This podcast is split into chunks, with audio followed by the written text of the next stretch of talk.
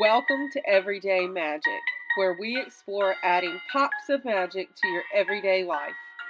I'm Michele Leffler, shamanic energy alchemist and owner of Living Moon Meditation, where I help people find balance in their personal, professional, and spiritual lives. It's my honor to help you incorporate magic into your mundane life. Let's get started.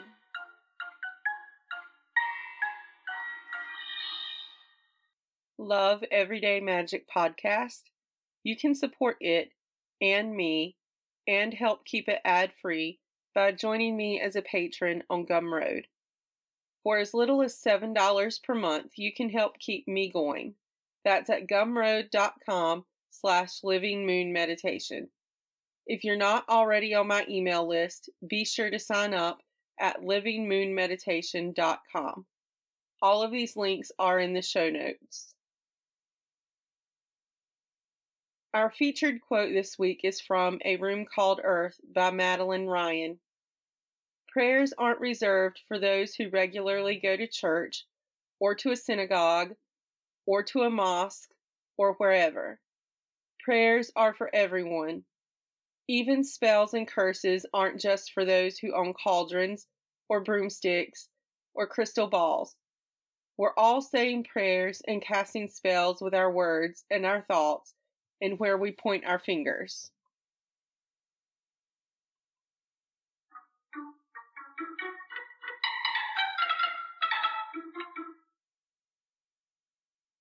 An intention is something you want to achieve and or the determination to achieve it.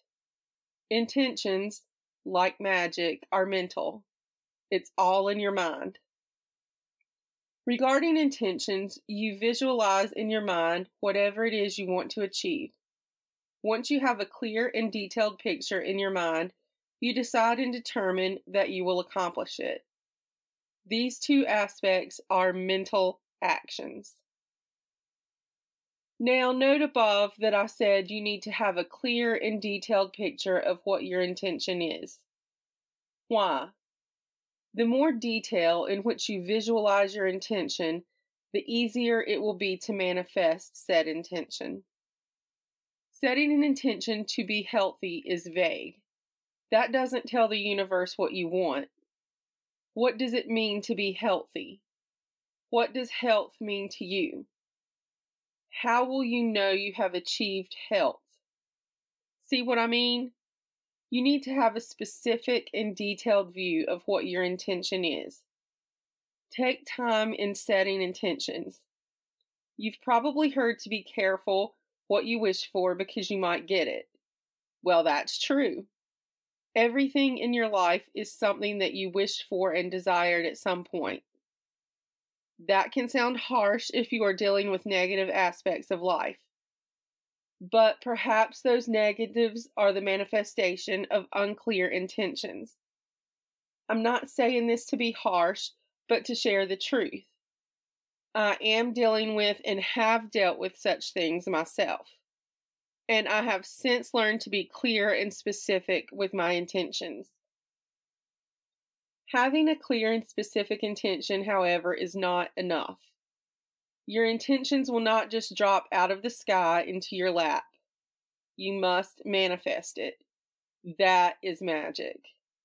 You have the power to manifest whatever you desire. You just need to learn how to do it. Setting intentions is mental work, but manifesting or making magic is an action. This is where spell crafting comes in. There are many ways to craft spells, and I'm not going to get into the things like herbology and crafting and such things like that, although that can be a part of spell crafting. Obviously, note the word crafting.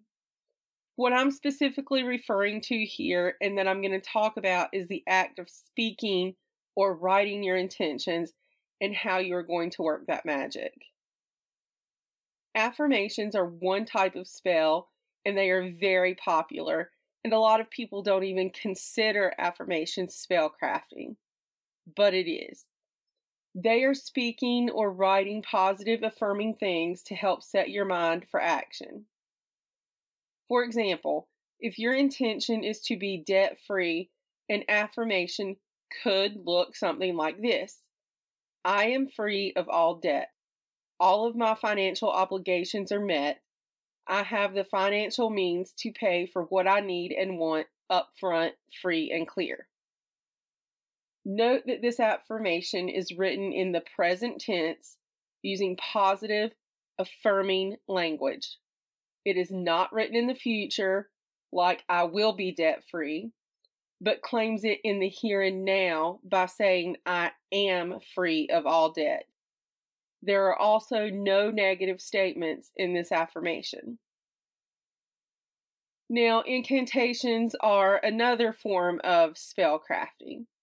And while incantations can refer to the act of uttering words for magical purposes, I am referring to the formula of an incantation.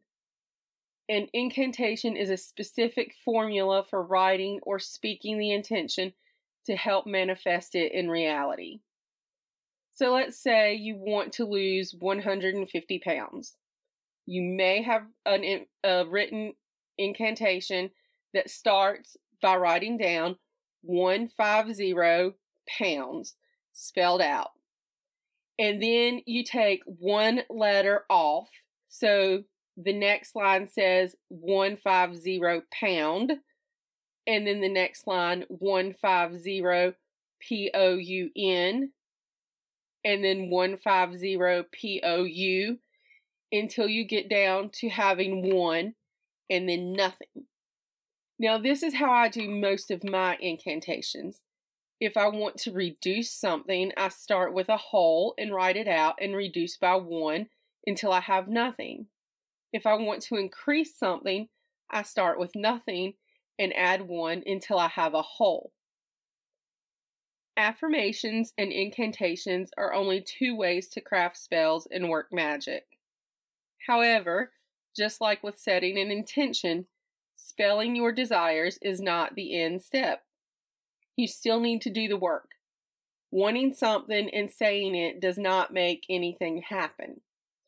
These are just the mental steps required to make it easier for the universe to know what you want and open up to make it happen. The universe wants to give you what you desire, but you must know what you desire and you must put proper action behind it. This is magic. It's not receiving what you want dropped into your lap. That is prayer. It is asking God for what you want and hoping that God gives it to you. That's prayer. And there's nothing wrong with that. And in the instance of prayer, it's up to God or the universe or whoever your deity is to give it to you. It's not up to you you have no part in the co creation of getting what you want. I prefer to know I can work magic and manifest my desires on my own. I believe in my deity and I pray, but not in a way that asks for my desires. I make my own magic through spelling. So that's not to say that prayer is bad or that you shouldn't pray or anything like that. This is just my personal preference. So when I want something, I don't wait on the universe to give it to me. I go out, take action, and open up knowing that the universe will give it to me through my actions. And that's the difference in what I'm talking about here.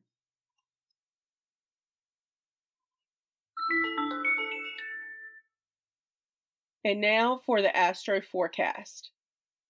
On March 9th, Mercury enters Pisces at 8:32 p.m. Eastern Standard Time.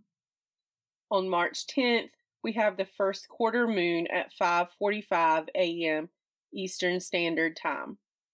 Also on, on March 10th, Vesta enters Aquarius at 1:19 p.m. Eastern Standard Time. On March 18th, We'll have a full moon in Virgo at 3:17 a.m.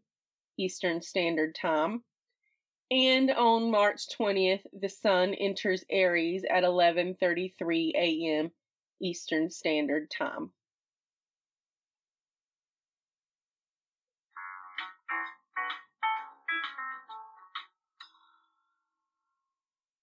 And now for the Woo Book recommendation. We will be exploring another nonfiction book for our book pick this week. This is one that is widely accepted in non magical circles, but it is relevant to witches and witch adjacent folks as well. It is called The Human Swarm How Our Societies Arise, Thrive, and Fall, and was written by Mark W. Moffett. This book is a longer read, clocking in at approximately 360 pages. It is extremely academic, so if that's not your style, this may not be the book for you. Moffett discusses human society and humans coming together to form towns, cities, and nations throughout history. He starts at the very beginning and works forward to the present day. The book presents how humans have come together to either function or not function as fellow humans and gathered together in societies, tribes, nations, and cities, how we have or have not gathered together in similar human groups. It is interesting from a sociological standpoint, but from a magical perspective, it's a fascinating way to see how we all work and what makes us tick. If this sounds like your cup of tea, and if you are up for an academic tome, you may be interested in The Human Swarm How Our Societies Arise, Thrive, and Fall by Mark W. Moffett. Love Everyday Magic Podcast? I'd love to have you give me a five star review on Apple Podcasts or on your favorite podcast app. Want more magic with me? Join my free Facebook community, Bad Witch Society. It's the perfect place for anyone who's ever been told their brand of magic or witchcraft isn't right. Your magic is valid, Let's celebrate it together. You can find it at facebook.com slash groups slash badwitch, all one word. I have the link in the show notes for you. And if you're into Jewish magic, give my other podcast a listen. You can find Jewish Magic podcasts on the same platforms as this one.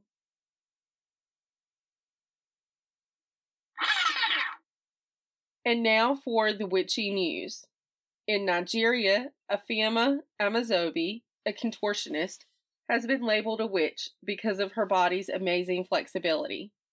She had to leave her family in order to pursue her dream to become a contortionist because they were against it. Other members of her contortionist group have reported being called inhuman and aliens. You can read this article by visiting the link in the show notes. Do you have a witchy question you're itching to have an answer to? Send me an email and I may answer it in an upcoming episode. It might also become the topic of an upcoming episode. You can send questions to me at hello at livingmoonmeditation.com.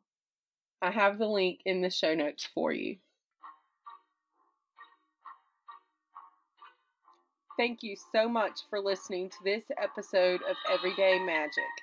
It's truly been my pleasure to talk to you today. If you like this episode or you think it will be useful for someone else, please consider leaving a review on your favorite podcast app. If you've got any questions, send me a DM on Instagram at Living Moon Meditation. Remember, it's all about real magic for your real life. See you next time.